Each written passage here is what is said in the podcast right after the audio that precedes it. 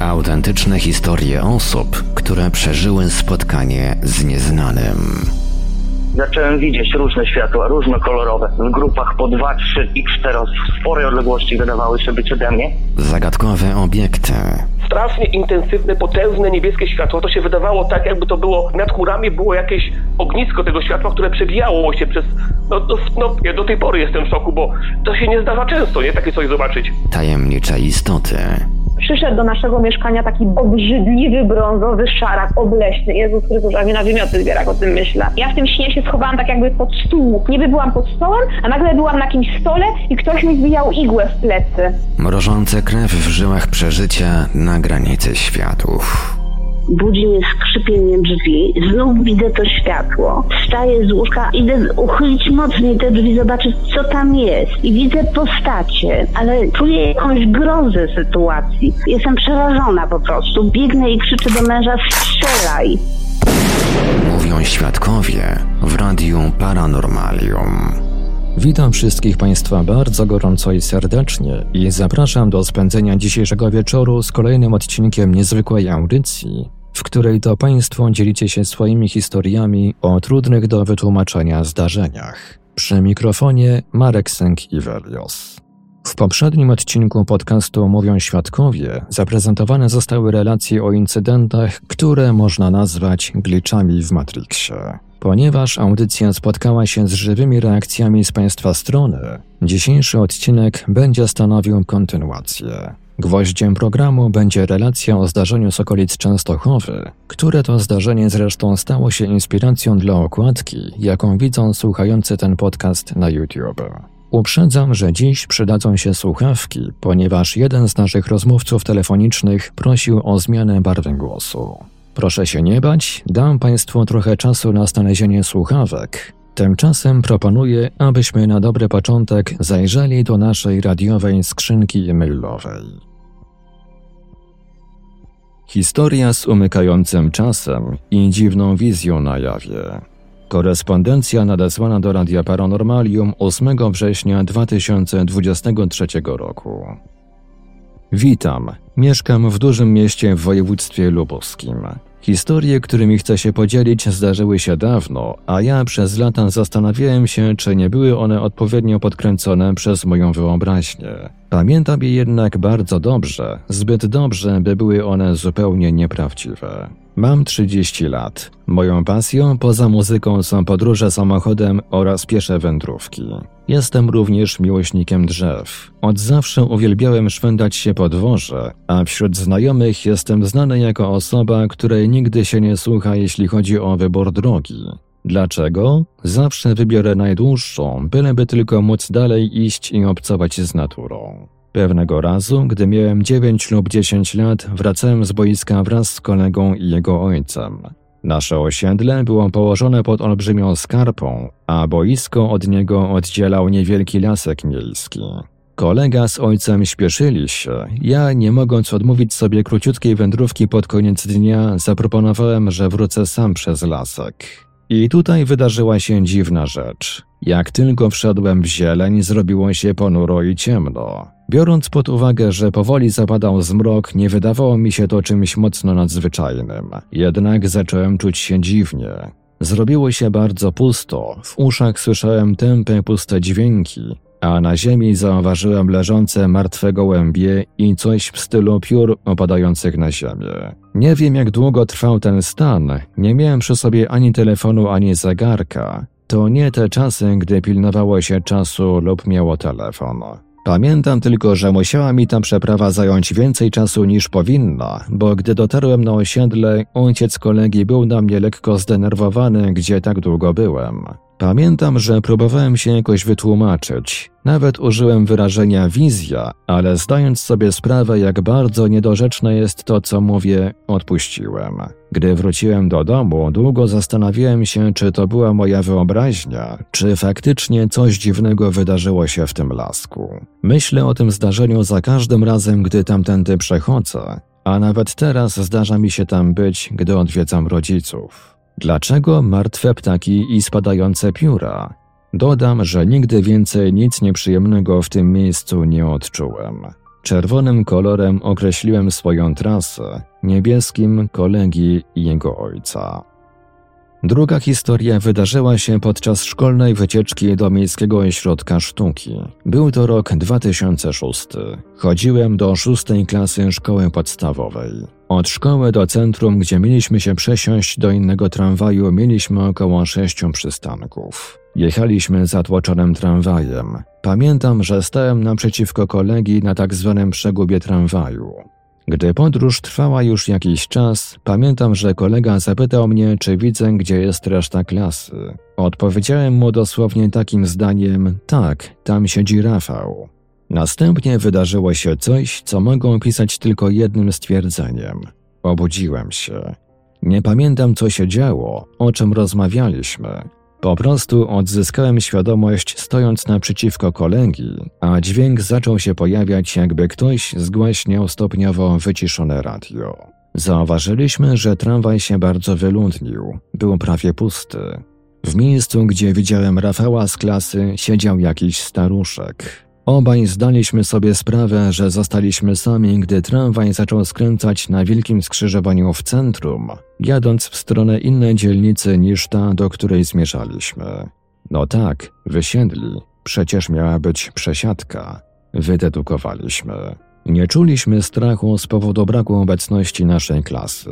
Mieliśmy już przecież te 12 lat. Opuściliśmy tramwaj i staraliśmy się ogarnąć to, co się przed chwilą stało. Kolega nie pamiętał nic, poza tym, że na mnie patrzył i stał naprzeciwko. Ja pamiętałem dokładnie to samo. Proszę sobie wyobrazić. Zatłoczony tramwaj, gwar, krzyk, masa dialogów pomiędzy dziećmi, a tu jakimś cudem my dwaj zostaliśmy sami w tramwaju, gdy reszta wysiadła. Oczywiście dwójka dzieci tak się zagadała, że zapomniała o Bożym świecie dookoła. No dobrze, tylko dlaczego on ani ja nie pamiętaliśmy o czym rozmawialiśmy, co robiliśmy? Dokładnie tak jak po przebudzeniu. Postanowiliśmy wrócić do szkoły na piechotę. Z niej powiadomiliśmy wychowawcę, że nic nam się nie stało. Akurat wtedy, w porównaniu do czasów z pierwszej historii, miałem już minimalne pojęcia na temat takich zjawisk, ponieważ zasłyszałem historię o przeskoku czasu w audycji Roberta Bernatowicza, którą jeszcze w latach 90. nagrała moja mama na kasetę magnetofonową. I tak też sobie to tłumaczyłem. Zagapiłem się w tramwaju, zagadałem z kolegą i przypomniała mi się zasłyszana historia science fiction z rodzinnego kasetowego archiwum. No okej, okay, ale co z kolegą? On nie słyszał tej historii. Dlaczego on czuł tę samą dezorientację? Dlaczego nic nie pamiętał? Dlaczego był przerażony? To najbardziej mnie przekonywało, by nie bagatelizować tego, co pamiętam jako fantazji. Nie jestem człowiekiem, który podchodzi do takich wydarzeń bez refleksji. Analizowałem masę razy to, co pamiętam, swoją osobę, wychowanie, lęki, by ostatecznie wykluczyć fantazjowanie. Jestem wychowany w mocno katolickiej rodzinie, gdzie każde niewyjaśnione działanie było przedstawiane z religijną nadbudówką. Sam jestem od wielu lat niewierzący, gdyż skierowałem się w stronę duchowości bez religijnej otoczki. Istnienie obcych cywilizacji było wyszydzone przez moją mamę, bo jeśli coś ponad nami istnieje, to może to być jedynie Bóg, szatan, anioły i demony. Ciekawe jest to o tyle, że od prawie 30 lat śnię ten sam sen. Widzę obiekt na niebie, czasem jest to jakaś planeta zbliżająca się do nas. Boję się. Po jakimś czasie widzą ten obiekt wszyscy, a ja uświadamiam sobie, że już wszyscy wiedzą, że to już nastąpiło, że nadchodzą nowe czasy. W każdym razie religijna ortodoksja nie przeszkodziła mojej mamie w latach 90. leczyć mnie z pomocą jasnowidzów czy stosować w domu feng shui. Dorastałem w świecie, w którym zdarzały się katolickie wierzenia ze świadomością istnienia ludzi mających nadnaturalne moce. Całe dzieciństwo bałem się, bardzo się bałem. Ciemności, koszmarów sennych, szatana i kosmitów. Z drugiej zaś strony nienawidziłem spowiedzi. Była dla mnie czymś traumatycznym. I chyba to niechęć do niej z czasem pozwoliła mi zerwać te religijne kajdany, a końcowo przestać się bać. Rodzice szukali w moich lękach powodów nadnaturalnych, radząc się w tym temacie oczywiście księży. Ci jednak nie znaleźli we mnie nic niepokojącego. Mimo takiego wychowania, wmawiania mi, że coś ze mną jest nie tak na poziomie duchowym i lęków, nie miałem predyspozycji do fantazjowania. Nie widziałem nigdzie diabłów i szatanów. A jednak te wydarzenia zdarzyły się. Pytanie tylko, czym w rzeczywistości były. Napisałem do Was, bo jestem ciekaw, czy znacie podobne historie. Czy ktoś może przeżył coś podobnego? Musimy przestać się bać mówić o takich sprawach, które męczą nas. Nie dają nam spokoju przez lata. Jest bowiem szansa, że ktoś nam pomoże. Korespondencja nadesłana do Radia Paranormalium w styczniu 2022 roku.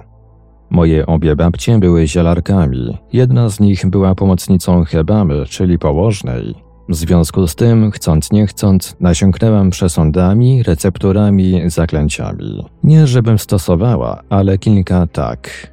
Jednym z tych, które faktycznie umiałam robić, było tak zwane zamawianie drzew owocowych. Jak drzewo nie owocuje, to się je ścina lub w dawnych czasach zamawia, dając mu ultimatum.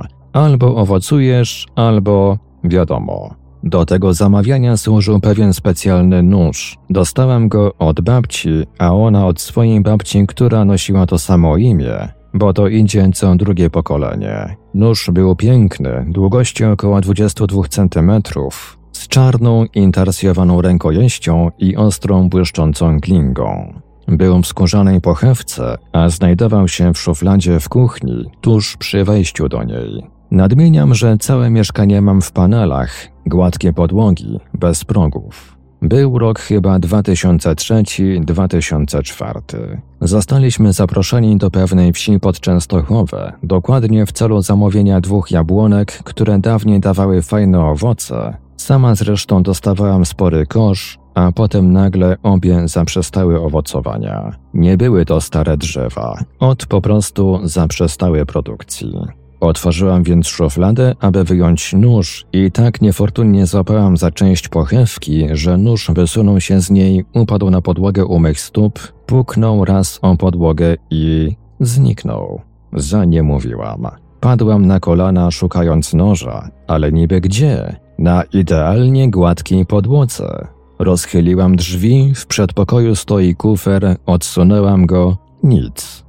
Syn się niecierpliwił, samochód stał na dole. No nic, wzięłam jakiś przypadkowy inny nóż, chyba finkę i pojechaliśmy. Zamówiłam oba drzewa tą finką, no że nada, ale jedno się odchwyciło, drugie nie, zostało ścięte. Natomiast to pozostawione owocowało i do dziś owocuje fantastycznie. Ale co z nożem? Po powrocie odsunąłem meble w kuchni, przeszukałam i kuchnię, i przedpokój, i nic. Potem remontowałam oba, znowu nic. Nóż się nigdy nie odnalazł. Robiłam takie doświadczenia. Jak coś metalowego upada na podłogę, to stuknie ze dwa lub trzy razy. Z tym nożem było jedno puknięcie i ślad po nożu zaginął.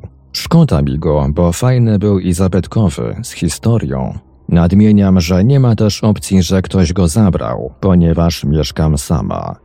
Zniknęło też jeszcze coś i to nie była moja własność. Było to w roku 2015. Chodziła do mnie wówczas koleżanka na konwersację z języka niemieckiego. A ponieważ ona prowadzi firmę, to czasu nie traci. Wchodziła, stawiała plecak koło stołu, wyciągała zeszyt, lekcja leciała, a po godzinie się zbierała. Żadnych herbat, żadnego łażenia, po prostu obowiązek i już. Wtedy, gdy to się stało, położyła obok na szafce pęk kluczy. Chips z auta, z garażu, z domu, z firmy. Był to spory, dosyć duży kłąb żelastwa. Nie ruszałyśmy się. Po godzinie lekcji zbiera się, szuka tego kłębu, a jego nie ma. Padłyśmy na podłogę, szukamy. Wysypała plecak, wzięłam miotłę, wygarniam wszystko, ale nie ma. No, nie ma. Do domu koleżanka szła na piechotę. Zamki w aucie były prute, z domu miała komplet. Z firmy miał wspólnik, Ale wyobraźcie sobie kłąb żelastwa rozmiarów dwóch pięści, który tak po prostu znika. Niestety od tamtego czasu nie chciała mieć u mnie lekcji, zwłaszcza, że opowiedziałam jej o tym nożu, który też zniknął. Nie mam pojęcia, co o tym sądzić, zwłaszcza, że ani ona, ani ja nie ruszałyśmy się z miejsca. No i jak wspominałam, mieszkam sama.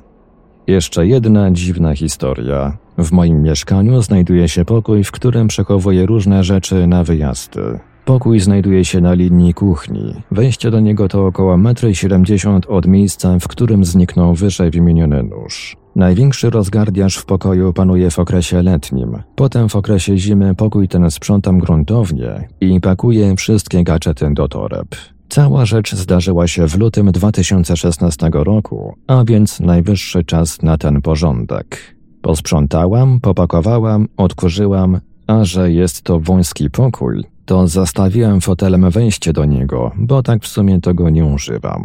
Ale spoza fotela patrzyłam dumnie, jak tam ładnie i pusto.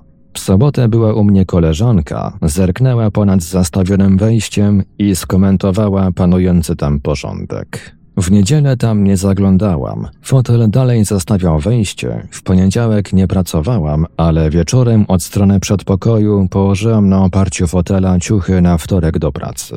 Nadmieniam, że dalej zaglądałam jak tam ładnie. Dużym wyczynem było odkurzenie dywanu. Wspomnę tylko, że nienawidzę sprzątać, stąd ta euforia. We wtorek rano ubierałam się dalej podziwiając swoje dzieło, ale tego samego dnia po powrocie z pracy około 17 zerknęłam na pokój i podłogę i za nie mówiłam. Na środku pokoju coś leżało.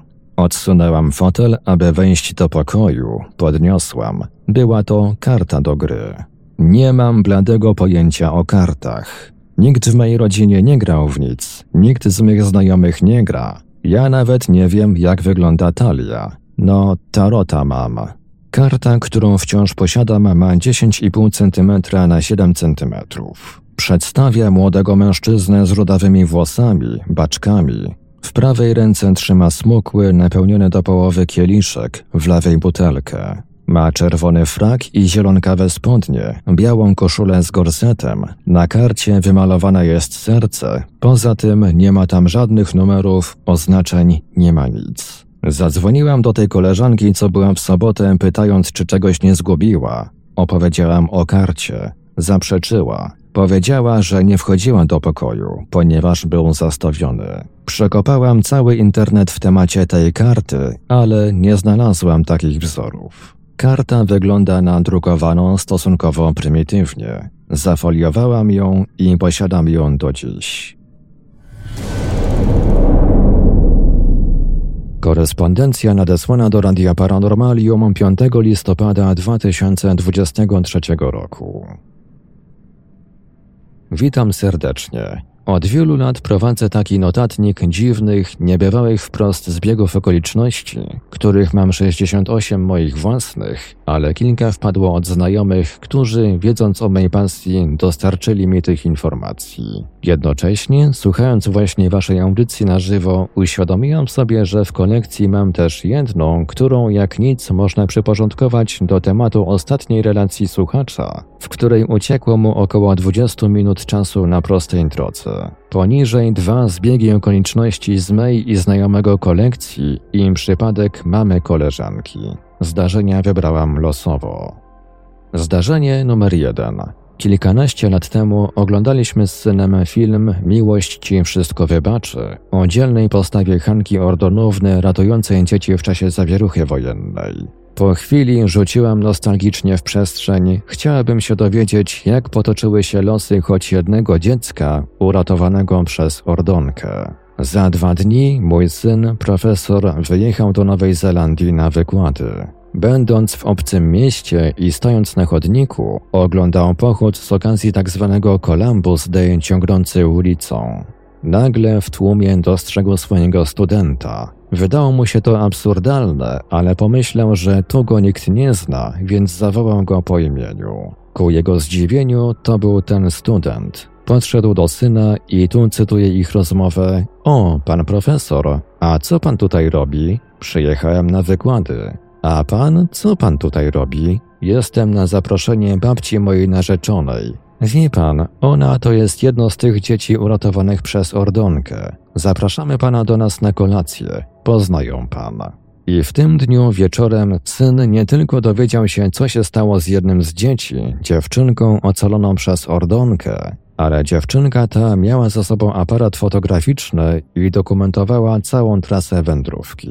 Ja następnego dnia dostałem SMS-a o treści Już wiem, co się stało z jednym z dzieci ocalonych przez Ordonkę i mam skany zdjęć z albumu. Po powrocie ci pokażę, napisał syn. Mówisz masz. Druga historia nie jest moja, ale istnieje dowód i w mojej kolekcji niezwykłych zbiegów okoliczności jest na pierwszym miejscu. Syn koleżanki, wówczas jedenastolatek, dziś już student, miał na lekcji historii z grupą kolegów, osiem osób, przygotować konkretny temat, ale zasada była dość dziwna. Otóż każdy z nich miał znaleźć odpowiedź na jedno pytanie. Osiem odpowiedzi tworzyło całość, ale gdyby któryś z nich nie dotrzymał zasady, to cała reszta otrzymywała oceny niedostateczne, mimo że reszta miałaby zadanie wykonane. I taka sytuacja. Jest przerwa, dzieci stoją w dość sporej salce, tłok, syn koleżanki w jednym rogu, a po przekątnej lodówka z napojami, taki automat. Chłopakowi chce się pić, ale nie widzi sensu pchania się do lodówki. Dostrzega obok lodówki kolegę, który jest mu winien bodaj 5 złotych. Woła do niego, kup mi napój, reszty nie musisz zwracać. Kolega wrzuca monetę, lodówka się otwiera, jest tam pełno napojów różnych firm i pyta, z której firmy? Tymbark. Jaki smak? Pomarańczowy. Wyjmuje sok i napój wędruje do syna koleżanki dłońmi kolegów. Chłopak otwiera i chce wyrzucić kapsel, ale obok stoi inny kolega, który zbiera teksty, jakie pisze Tymbark po wewnętrznej stronie kapsla. Prosi chłopaka, aby mu go dał. On daje i sam zainteresowuje się pytając, no i co tam pisze? Ten czyta, jedyna egipska mumia znajduje się w Raciborzu. Syn koleżanki pada na kolana, dzwoni dzwonek, za chwilę ma być ta lekcja historii i to było to pytanie, którego chłopak nie przygotował. Kapsel posiada do dziś, a ja matematycznie próbowałem policzyć prawdopodobieństwo tego zdarzenia. W liczniku 1, a w mianowniku mnożenie ilości takich lodówek, sortów soków, wyboru, że akurat ta butelka trafi w jego ręce w tym czasie, tuż przed historią. Po prostu niemożliwe. Trzecią historię opowiedziała swojej córce jej mama, a moja koleżanka z komentarzem: Muszę to w końcu komuś opowiedzieć, bo umrę, a gnębi mnie ta historia od lat. Otóż, mając około 10 lat, mieszkała z rodzicami na wsi i jak to na wsi dzieci też mają obowiązki, ona akurat pasała gęsi. Praca była prosta. Szła z gęsiami na taką łąkę, pod górkę. Topografia miejsca była tego rodzaju, że zarówno idąc w górę, jak i wracając z powrotem, była widoczna z chałupy zarówno ona, dziewczynka, jak i ona sama widziała chałupę zawsze na dole, a było to około 400 metrów w jedną stronę. Było około godziny 18. Pora było wracać. Popędziła gęsi, obróciła się więc z górki patrząc w dół w stronę chałupy, ale chałupy nie było.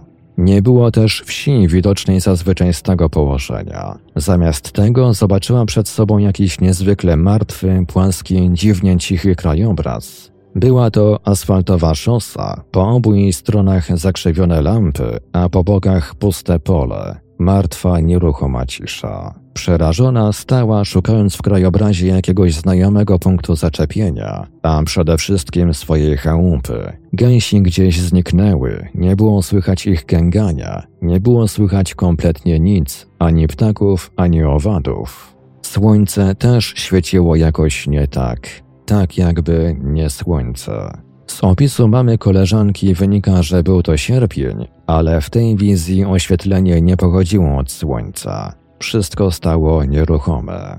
Ona też stała, nie wiedząc co począć, dokąd iść. Obróciła się z powrotem w stronę łąki, a jak obróciła się na powrót, to nagle wszystko powróciło. Zobaczyła w dole chałupę, usłyszała gęsi, które same wróciły, jednak słońce już zachodziło. Okazało się, że pomiędzy powrotem gęsi a jej upłynęła ponad godzina. Rodzice krzyczeli zaniepokojeni. I jeszcze taki komentarz pojawił się pod poprzednią audycją na YouTube, myślę więc, że warto go utrwalić. Napiszę coś od siebie, może komuś się z czymś skojarzy. Dawno temu, na początku lat 90., w pracy ściągało się z takiego stelażu papier pakowy 2 na 2 metry i kładło na wózek. To był spód metalowej formy, do której wlewało się jakiś płyn, chyba izocyjan, i powstawała pianka. Chodzi o to, że podczas ściągania tego papieru jakimś cudem bok, ułamek milimetra grubości przejechał mi po oku. I z minutę czułem takie kłucie w oku, ale przeszło. Zero bólu, normalne widzenie i dalej praca, tak jakby nic się nie stało. Ale gdzieś po trzech godzinach nagle zaczęło tak boleć, że już tylko do przychodni zakładowej musiałem się udać. Było tam w kolejce parę osób, ale każdy zrozumiał, że sprawa pilna i wszedłem od razu. Na szczęście pani doktor stwierdziła, że jest tylko płytkie nacięcie i wszystko będzie ok. Codziennie krople oraz maść prosto na oko oraz opatrunek przez tydzień. No i tak chodziłem z jednym okiem zaklejonym. I teraz to, co się stało jako zdarzenie trudno wytłumaczalne. Z tym okiem trzeba było odpoczywać, regeneracja. I chyba już kilka dni minęło. I leżę na łóżku w ciągu dnia i jedno oko mam otwarte, a drugie zamknięte pod opatrunkiem. Zaznaczam, że nie spałem, tylko patrzyłem w sufit, i nagle widzę całkowicie inny obszar rzeczywistości. To było miejsce kompletnie inne niż to, co normalnie postrzegasz. Jakby jakieś laboratorium i pełno dzieci, takich kilkumiesięcznych, które próbowały raczkować. Tylko to wszystko wyglądało jak zupełnie inne miejsce niż to, co widzisz na planecie Ziemia. To wszystko trwało sekundę, może dwie i koniec. I widzę znowu sufit w pokoju. Nie pamiętam, czy coś było słychać, raczej nic. Nikogo innego tam nie było oprócz tych dzieci i w zasadzie też żadnych innych sprzętów czy innych elementów. Oprócz poczucia dziwności miejsca, to te wszystkie dzieci też jakby wszystkie ruszały się podobnie. Zastanawiam się, czy były w pełni zdrowe, ale chyba tak. Oczywiście wyglądały na ludzkie, a nie, że to jakieś klony obcych. Chociaż kto wie. No i jeszcze to wszystko było w takim jakby żółtym kolorze ale ta barwa też jakaś taka inna niż to, co widzimy, obojętnie jaki odcień. Co to było i jak to się stało, można przypuszczać. Niektórzy ludzie piją wywar ayahuasca zawierający DMT i generalnie twierdzą, że dosłownie natychmiast znajdują się jakby w innym królestwie. Nigdy nie używałem żadnych środków tego typu, czy obojętnie jakiej klasy narkotyków. Być może oko, które normalnie odbiera pewien zakres fal świetlnych wskutek przerwania nerwów poprzez nacięcie, albo miało dostęp do innego zbioru informacji, albo może nawet wróciło do stanu poza iluzją, w której żyjemy. Oczywiście, jeżeli rzeczywiście to wszystko, co postrzegamy naszymi zmysłami, jest dla nas specjalnie przygotowane. Nigdy więcej już nic takiego nie miało miejsca w moim życiu. Mogę tylko dodać, że jestem ateistą. Natomiast inkarnowanie się jako kolejne wcielenie, na przykład znowu jako człowiek na Ziemi, jest dla mnie czymś normalnym, a nie tylko pewnością. W skrócie, średnio te kilkadziesiąt lat życia to tylko jakiś element całości. Życzę wszystkim udanych poszukiwań. I to już wszystkie relacje tekstowe przygotowane do dzisiejszego odcinka. Już za chwilę przejdziemy do prezentacji przygotowanych na dziś rozmów telefonicznych. Tymczasem małe przypomnienie kontaktów do Radia Paranormalium dla tych z Państwa, którzy chcieliby podzielić się swoją historią o spotkaniu z nieznanym. Tych z Państwa, którzy przeżyli coś nietypowego i chcieliby nam o tym opowiedzieć, zapraszamy do kontaktu. Nasze numery telefonów to stacjonarny 32 746 0008, 32 746 0008, komórkowy 530 620 493, 530 620 493, skype radio.paranormalium.pl radio.paranormalium.pl Numer gadu gadu 3608 8002 3608 8002 Czekamy także na Państwa e-maile pod adresem radiomałpa-paranormalium.pl radiomałpa-paranormalium.pl Gdyby przy naszych telefonach nikt nie dyżurował, prosimy o nagranie wiadomości głosowej bądź wysłanie SMS-a. Bardzo prosimy o sprecyzowanie, w jakiej sprawie chcą się Państwo z nami skontaktować. Słuchaczy dzwoniących z numerów zastrzeżonych lub z zagranicy prosimy ponadto o podanie numeru, na który mamy oddzwonić. Wszystkim świadkom gwarantujemy pełną anonimowość. W razie wykorzystania zapisu rozmowy w którejś z audycji istnieje możliwość zmiany barwy głosu. Przechodzimy teraz do prezentacji przygotowanych na dziś nagrań rozmów telefonicznych. W tej części audycji zaprezentuję fragment rozmowy ze słuchaczem, który prosił o zmianę barwy głosu. Usłyszymy za chwilę opis dziwnego zdarzenia, do jakiego doszło około roku 1999 w rejonie Tomaszowa Mazowieckiego. Słuchacz wybierał się na ryby i przejeżdżając przez las stał się świadkiem czegoś, co pod pewnymi względami przypomina tak zwane zjawisko błędu. Z tym, że tutaj nie towarzyszyło świadkowi uczucie dezorientacji. Otóż nasz rozmówca nagle zobaczył przed sobą mgłę gęstą jak mleko, czemu towarzyszył odgłos przypominający chodzący dookoła stado baronów z dzwoneczkami. Mimo iż oczywiście żadnego barana w okolicy nie było. A to nie był wcale koniec dziwności, jakie się wydarzyły tamtego dnia. Oddajmy zatem głos naszemu słuchaczowi. W wieku 14 lat wybrałem się na ryby. No, jako dziecko jeździłem często na, na, na ryby. Ta pasja wędkarska została mi do dzisiaj.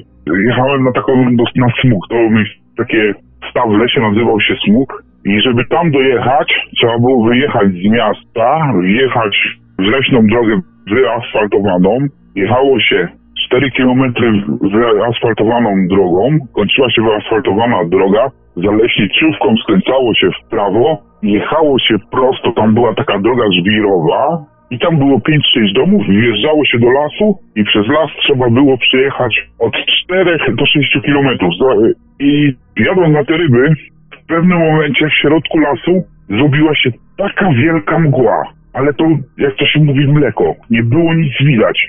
I co najdziwniejsze, ja nic nie widziałem, ale słyszałem, jak kurde chodziło stado baranów z żoneczkami. I powiem panu, że często tamtędy jeździłem na, na ryby i był tak, tak droga prowadziła leśna i potem się na, nas była taka skrzyżówka i przez na tej skrzyżówce był taki głęboki piach, to tylko ja widziałem ten piach na tej drodze i przesuwałem i szedłem prosto i jakoś z tej mgły wyszłem. I teraz wtedy sobie tak nie potrafiłem tego wytłumaczyć racjonalnie, że w środku lasu mgła, dzwoneczki, takie no jakby ktoś, barany, owce prowadzono, bo kiedyś takie coś, wiesz, zawieszali tym zwierzętom, żeby je słychać. I powiem panu, dojechałem do tych ryb i nie mogłem sobie, kurde, dać spokoju z tym, że co ja słyszałem. I łowiąc ryby, z kolegą rozmawialiśmy, właśnie ja mu opowiadałem, potem kolega mnie dojeżdżał motorem, ja jechałem rowerem i kolega mówi do kolegi, co przeżyłem, a kolega mówi do mnie, że zwariowałem. No i po jakichś tam paru minutach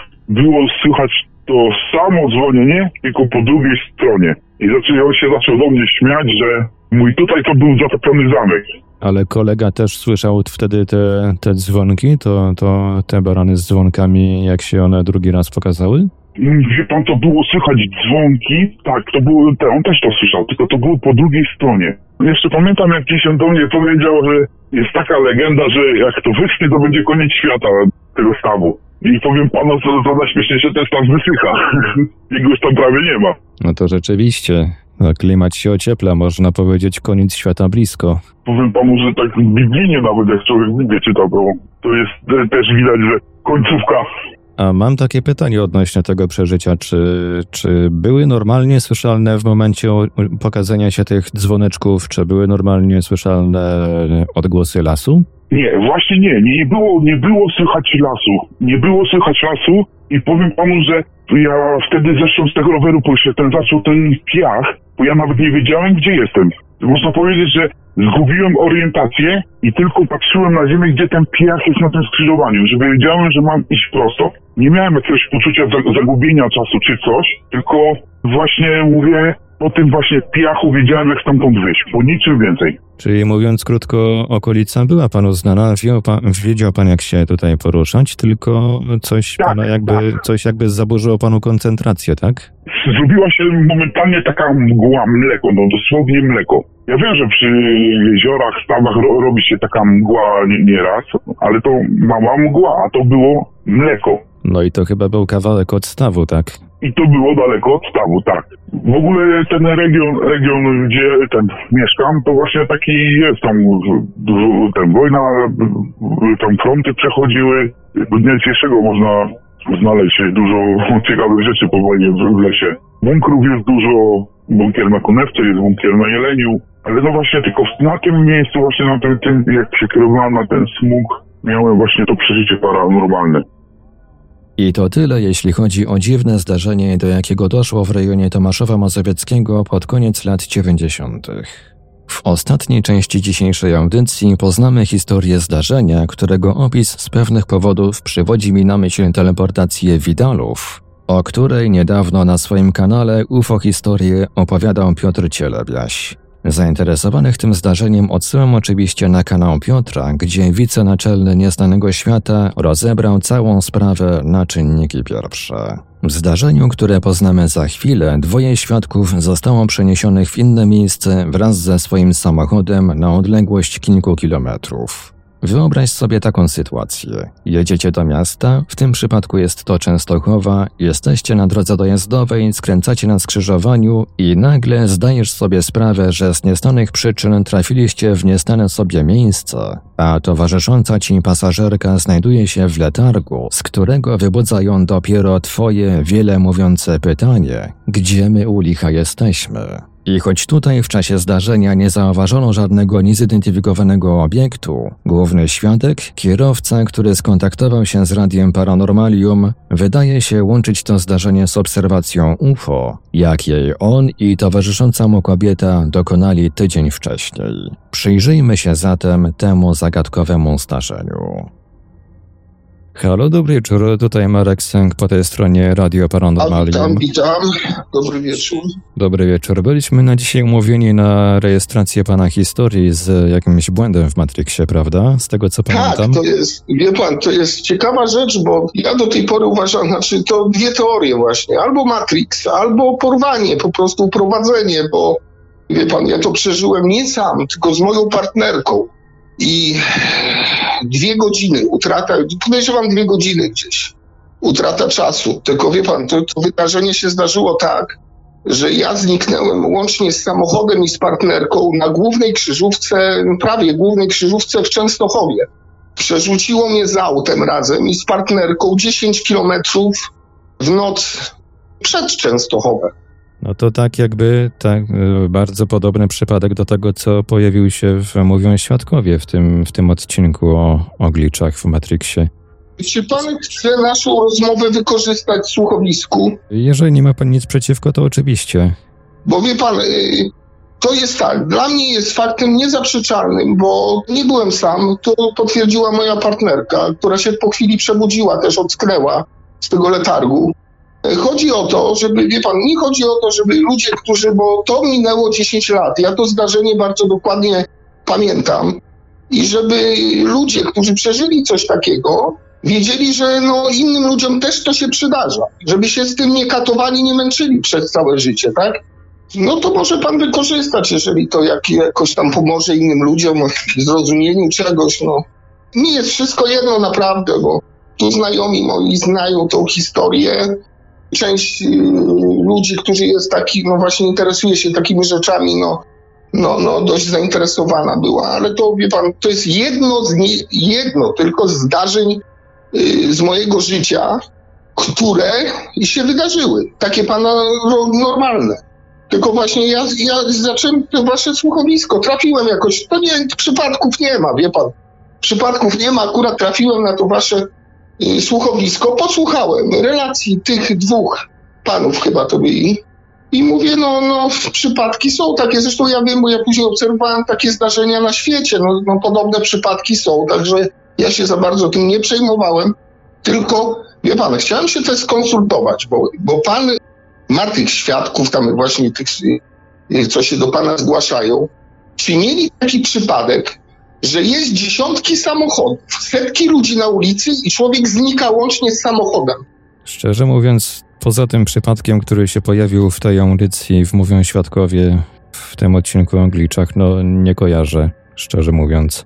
No bo ja mówię, gdyby to było na odludnej trasie, w lesie, gdzieś tam, rozumiem, są uprowadzenia, dla mnie jest niezaprzeczalne. Są inne cywilizacje, oni biorą ludzi dobrze. Stało się, dwie godziny nie przebadali i tak dalej. Ale czy oni mają taką technologię, że mogą człowieka w środku krzyżówki zabrać, przerzucić go dwie godziny wstecz w straszce i się obu obudziłem jadąc samochodem. Zresztą to zdarzenie to było jadąc. Ja nie wychodziłem z auta. I dobrze, to ja panu powiem, to, to teraz może już wstęp już dałem, to ja panu opowiem o tym zdarzeniu. No, tak, w szczegółach. Jak będę miał jakieś pytania, to postaram się sobie zapisać i panu zadać. Dobra, to ja panu zacznę. To gdzieś wydarzenie miało to 10 lat wstecz. Wie pan, ja jestem z Dolnego Śląska. Dalej, handluję, handluję. No i co tydzień wtedy się jeździło na Wólkę Kocowską po towar. Czyli tą trasę, którą ja przebywałem, ja co tydzień z, z Dolnego Śląska, tutaj z Podkłodzka jeździłem, jeszcze nie było tych szybkich tras, jeździło się przez Opole, Częstochowe, Gierchówką na Wólkę. Ja zawsze wyjeżdżałem ze swoją partnerką, jeździliśmy, bo ona ze mną handlowała, dzień wcześniej, żeby się przespać na parkingu w Warszawie i bo tam wcześniej otwierają stoiska, to przespaliśmy się, szósta budziliśmy się, braliśmy towar, wracać. I też było w tym przypadku, jechaliśmy, ja nie pamiętam dokładnie, czy to było koniec lata, początek jesieni, gdzieś tak. Jechaliśmy tą trasą, wjechaliśmy do Częstochowy. To była godzina, było jasno. Było jasno, bo ta droga tak prowadziła, że widziałem jeszcze wieżę klasztoru jasnogórskiego na tej prostej. I wie pan, tam jest taka krzyżówka, że jak się dojeżdża do Częstochowy, to jest taka krzyżówka, że trzeba było skręcić w lewo na miasto, przejechać przez to miasto i wypaść w kierunku Warszawy, ale trzeba było przejechać przez miasto. I ja dojeżdżając do tej krzyżówki, widziałem, to było jasno, bo widziałem tą wieżę. I w pewnym momencie, tu rozmawiamy sobie z partnerką, jest ta krzyżówka, pamiętam jeszcze, stoi przed nami na drugiej stronie tir, osobówka, dużo samochodów za mną. Pamiętam ostatnią rzecz. Skręciłem w stronę miasta, skręciłem na tej krzyżówce w lewo. Wjechałem i w tym momencie, no już po czasie teraz mogę powiedzieć, film nam się urwał. W pewnym momencie ja się budzę i jestem nie wiem gdzie, jest ciemno, całkowicie noc, ciemno. Jadę może z pięć minut i w pewnym momencie dostaję przebłysku. Moja partnerka siedzi z boku, nie odzywa się, jakaś taka otępiała. I ja do niej mówię w tym momencie, słuchaj, a gdzie my jesteśmy? I ona w tym momencie patrzy się na mnie i mówi, słuchaj, ja nie wiem, gdzie my jesteśmy. Ja mówię, słuchaj, przecież my skręcaliśmy na miasto, było jasno, prawda? Ona mówi, tak, no jasno, no ciężarówka stała. I ja mówię, pamiętasz samochody na tej krzyżówce? Tak, ja zwróciłem uwagę, na tira, tam za nią osobówka. To samo potwierdza, co ja. I mówi, no słuchaj, my powinniśmy być w mieście, a dlaczego jest ciemno? Zadaje mi takie pytanie. Ja mówię, słuchaj, nie wiem.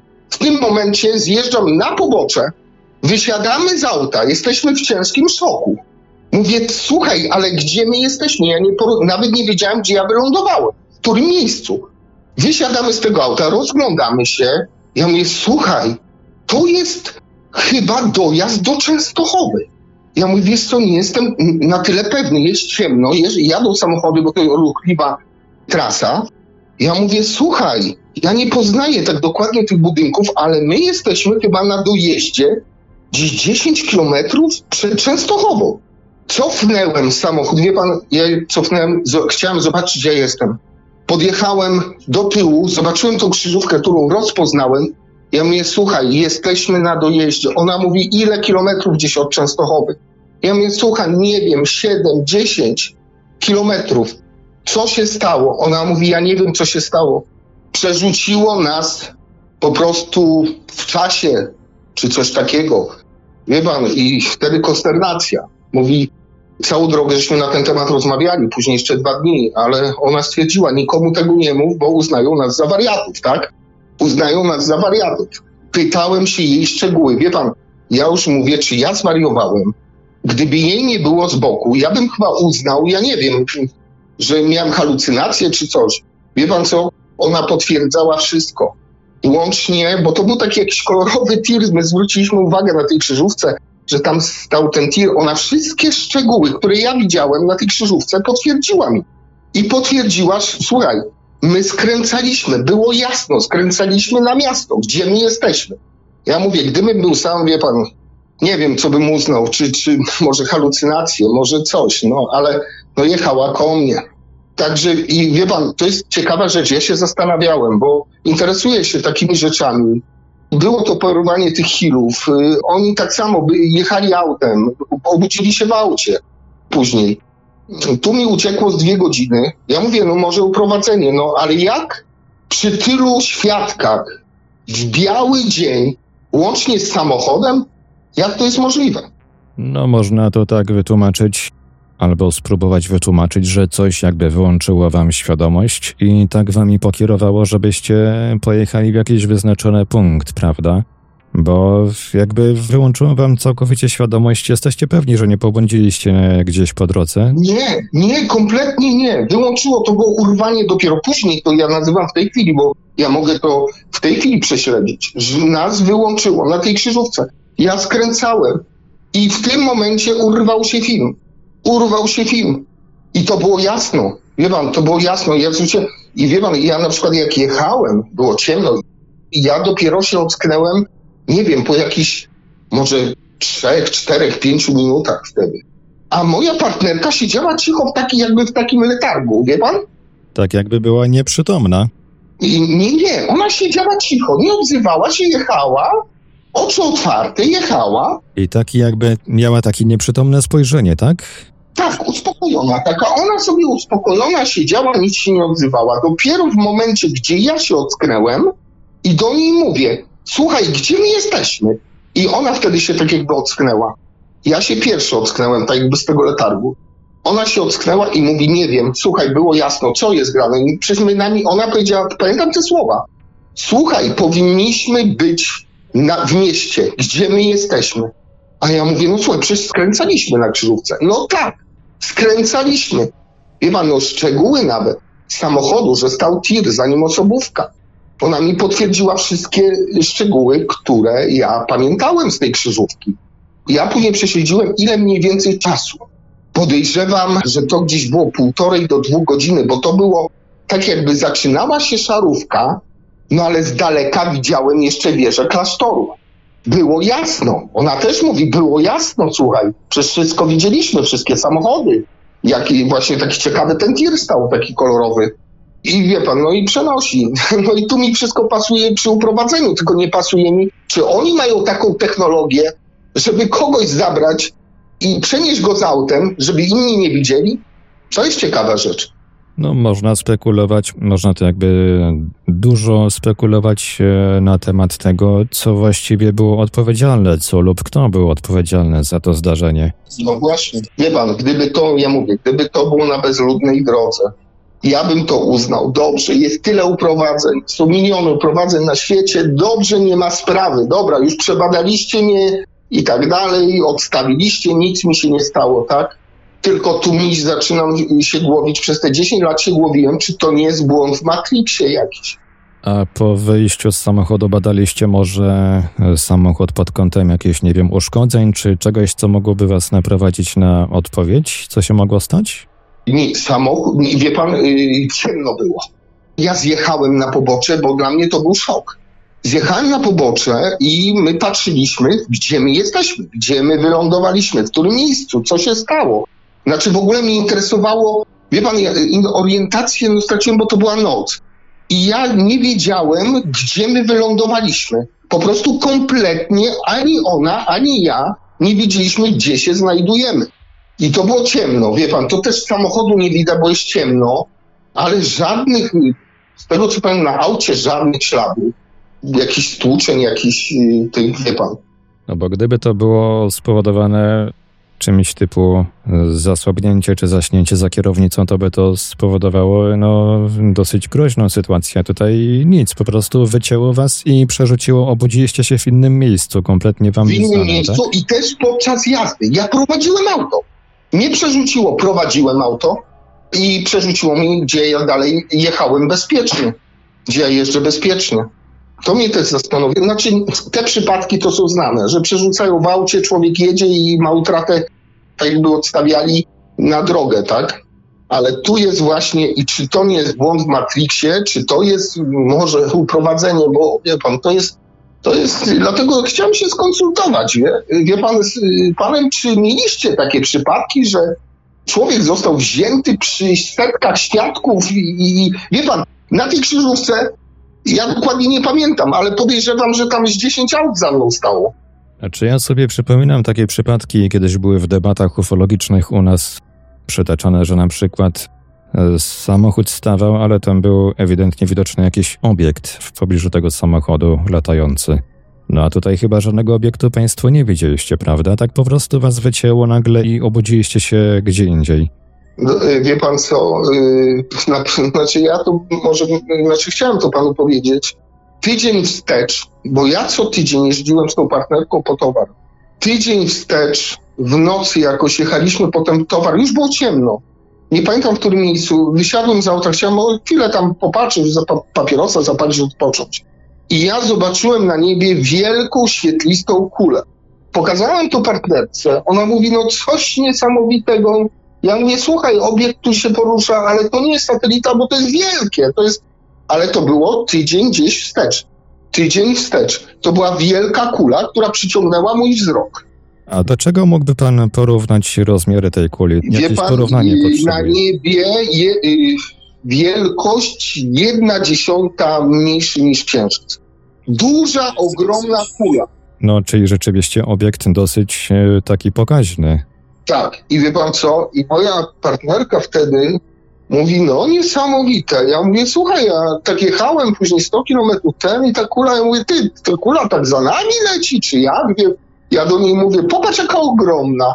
Ona mówi, ty, słuchaj, no ale mówię, zobacz, przecież to nie jest satelita, bo satelita jest punkcik, a taka wielka kula, no nie leci.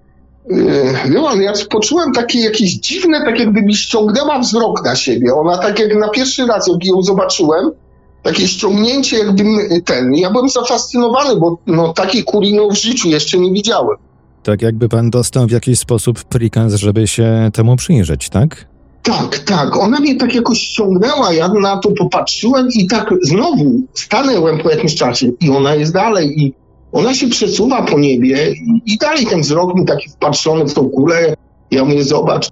Przyjechałem do domu, popatrzyłem na internecie, co to latało po niebie wtedy. I wie pan co, ja to poszło w niepamięć, bo w ten dzień taksówka kosmiczna, oni o tym pisali, czy coś takiego, że na niebie będzie można widzieć jakąś taksówkę kosmiczną. Coś takiego było. Kojarzy pan coś może? Nie kojarzę, ale jeżeli dobrze zrozumiałem, wy mieliście wrażenie, że jakby ta kula was śledzi? No, ja miałem takie wrażenie, że ona tak, mm, no za długo ją widziałem. Po prostu ona się po niebie przesuwała. Ja przejechałem 100 kilometrów i ja dalej ją widziałem, tylko w takiej samej odległości jak była. I wie pan, no ja mówię, w to poszło w zapomnienie, bo krzyczałem o tej kosmicznej taksówce, że ona ma być na niebie dla ludzi widoczna. Tylko wie pan co? Kosmiczna taksówka, no ludzie nie mają takich wielkich kul, no to było potwornie wielkie. No i chyba nie byłaby aż tak duża, prawie tak duża jak księżyc, prawda? No, znaczy to nie była tak duża jak księżyc, ale to była No, kula mniejsza. tężna. No tak, to była kula taka wielka, bie, jasna, biała. Ja się zastanawiałem wtedy, ja mówię, no, no co, nawet się partnerki pytałem, słuchaj, co to jest? Tej wielkości, satelita odpada, zobacz, samolot odpada, kuliste, nie ma świateł tych, no a zresztą wielkość. Ona mówi, no faktycznie, no, no, no wielkie to jest, mówi. Ja mówię, słuchaj, może coś wystrzelili, no ale to tak się jakoś przesuwa, tak jakoś. I to było przed tym zdarzeniem. To było, wie pan, tydzień, czy to było dwa tygodnie, bo ja co tydzień jeździłem w tą trasę. Ja ją pooglądałem, stanęłem chyba jeszcze dwa razy, pooglądałem tą kulę yy, na niebie. Czy to myśli pan, że to ma jakiś związek?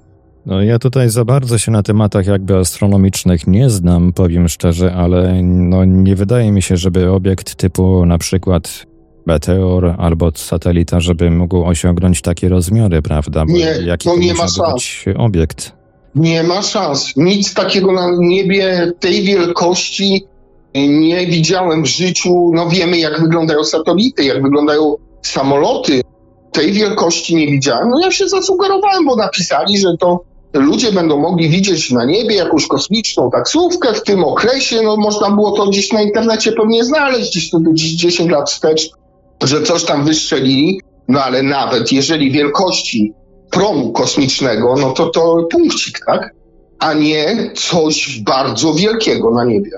Wie pan, ja to skojarzyłem po tym tym, no, no mogło być uprowadzenie, no ale tutaj przy tylu setkach ludzi, przy tych samochodach, ja mówię, to by musieli mieć taką technologię, że po prostu tak nas zabrać, żeby inni tego nie widzieli, no, no nie widzieli, no jakoś to zrobić, żeby po prostu nie zauważyli, no tego.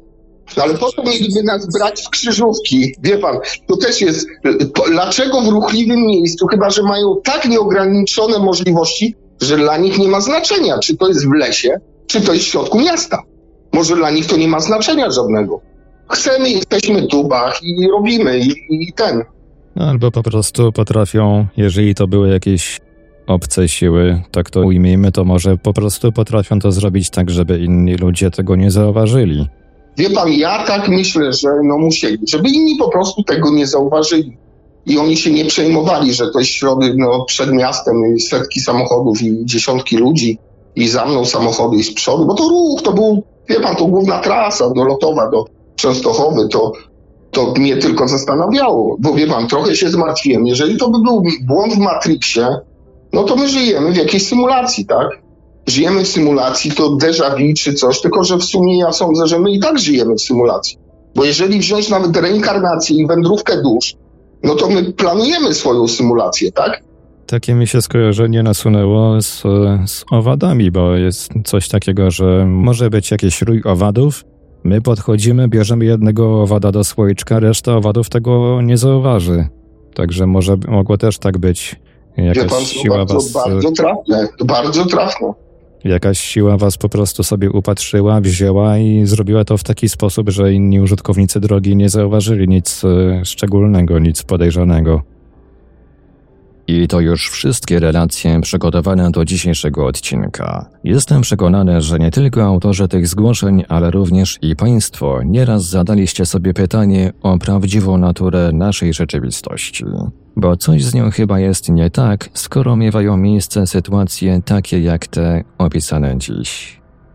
Na koniec pozwolę sobie odnieść się do wypowiedzi pewnego człowieka, który całkiem niedawno publicznie obraził na swoim streamie na żywo na YouTube nie tylko Radio Paranormalium, ale w ogóle osoby, które w pewnych sprawach ośmielają się wyrażać poglądy odmienne od tych przez niego ogłoszonych, sugerując przy tym, że do Radia Paranormalium nikt nie dzwoni. Skomentuję to w sposób następujący.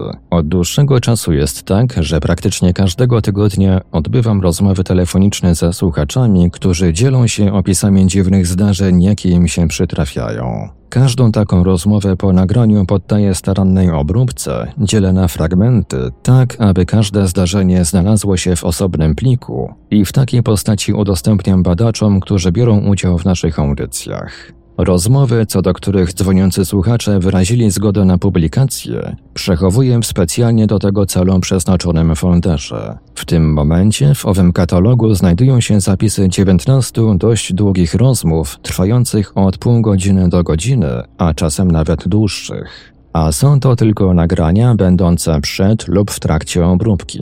Przyznacie Państwo, że jest to dosyć dużo materiału. A nie liczę tu nagrań już w pełni obrobionych, które przechowuję w osobnym miejscu. Oczywiście inna sprawa, kiedy to wszystko uda się opublikować. Część nagrań, po konsultacjach ze współprowadzącymi inne audycje Piotrem Cielebiasiem i Markiem Żelkowskim, przenoszę do innego folderu, gdzie czekają na późniejszą emisję. Audycje, mówią świadkowie, staram się zaś przygotowywać w taki sposób, żeby odcinki były w miarę monotematyczne, Stąd też obrobione rozmowy dzielę na fragmenty i poszczególne relacje umieszczam w osobnych folderach tematycznych. Obrabianie w należyty sposób takich nagrań, sporządzenie opisów do nich itd. Tak jest rzeczą bardzo czasochłonną.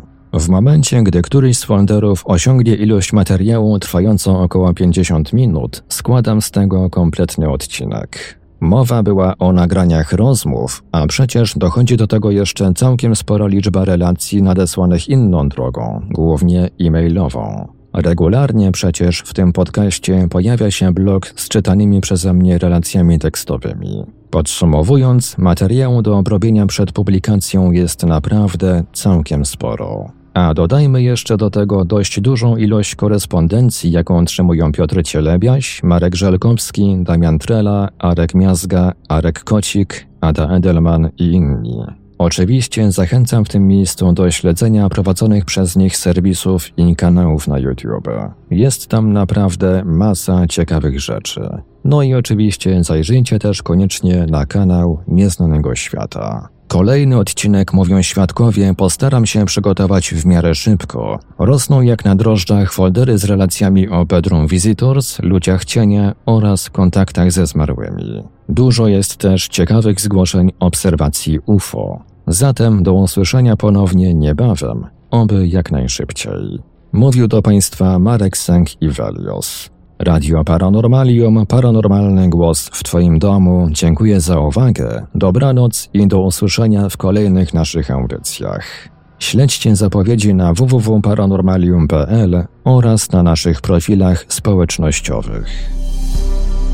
Tych z Państwa, którzy przeżyli coś nietypowego i chcieliby nam o tym opowiedzieć, zapraszamy do kontaktu. Nasze numery telefonów to stacjonarny 32 746 0008, 32 746 0008, komórkowy 530 620 493, 530 620 493, skype radio.paranormalium.pl radio.paranormalium.pl Numer gadu gadu 3608 8002 3608 8002 Czekamy także na Państwa e-maile pod adresem radiomałpa-paranormalium.pl radiomałpa-paranormalium.pl Gdyby przy naszych telefonach nikt nie dyżurował, prosimy o nagranie wiadomości głosowej bądź wysłanie SMS-a. Bardzo prosimy o sprecyzowanie, w jakiej sprawie chcą się Państwo z nami skontaktować. Słuchaczy dzwoniących z numerów zastrzeżonych lub z zagranicy prosimy ponadto o podanie numeru, na który mamy oddzwonić. Wszystkim świadkom gwarantujemy pełną anonimowość. W razie wykorzystania zapisu rozmowy w którejś z audycji istnieje możliwość zmiany barwy głosu.